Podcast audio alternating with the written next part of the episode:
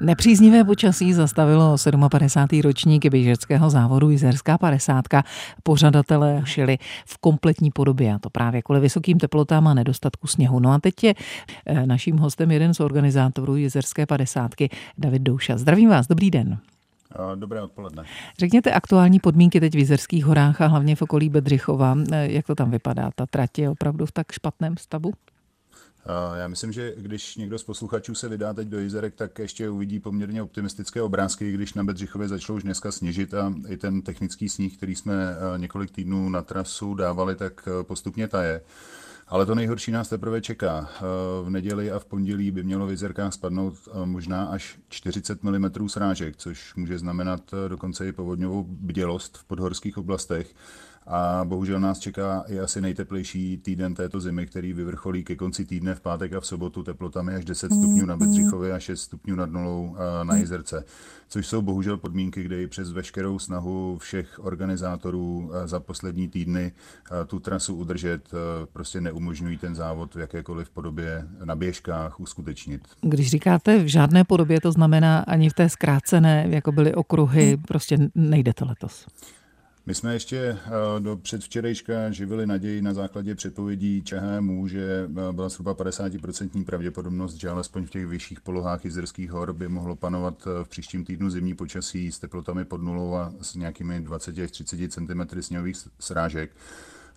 Ale ta pravděpodobnost hodně spadla včera a dnes ráno na briefingu z meteorologie jsme se dozvěděli, že pravděpodobnost je zhruba 5% a je nějakých fakt 90 až 95% na teplé počasí a v tu chvíli by bylo neseriózní dělat cokoliv jiného z naší strany, než bohužel ten závod eh, zrušit eh, v celé podobě a ani v okolí Bedřichova s využitím veškerého technického sněhu, který jsme měli, by se v této oblevě a v dešti ten závod nedal uskutečnit.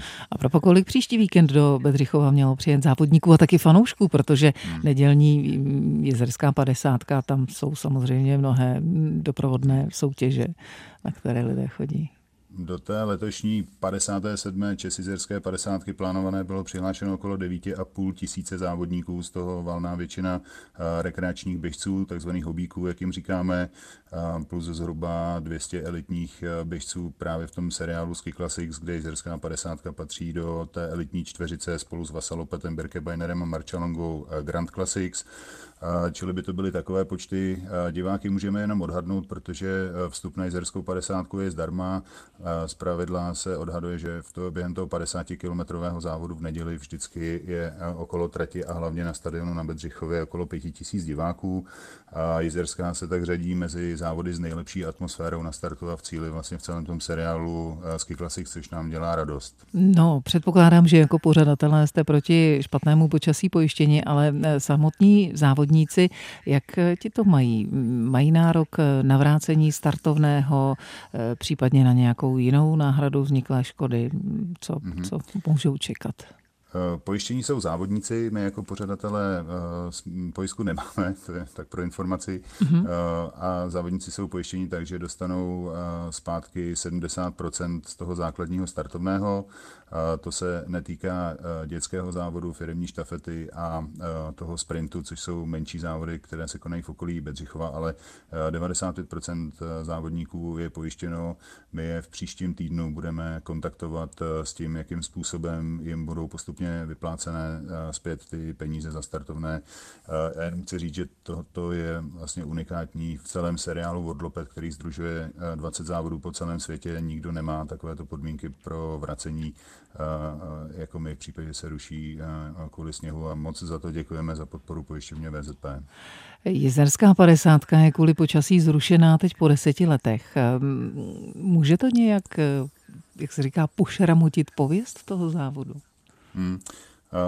Před těmi deseti lety to znamenalo samozřejmě v těch následujících letech větší obezřetnost závodníků, kteří se samozřejmě hlásili v menších počtech.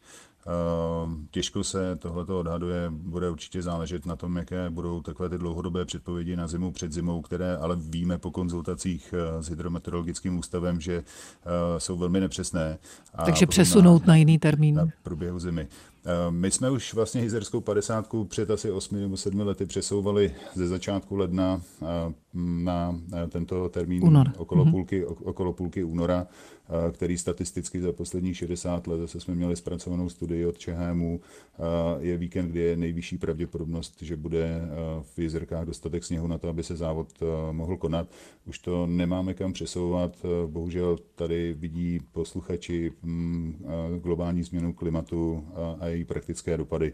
Víme, že se ta hranice sněhu každý rok posouvá o několik metrů výše, víme, že průměrné teploty rostou a samozřejmě to dopadá na spoustu jiných odvětví lidské činnosti, ale, ale tady vidíme prakticky v tuto chvíli, jak to funguje v případě zimních závodů.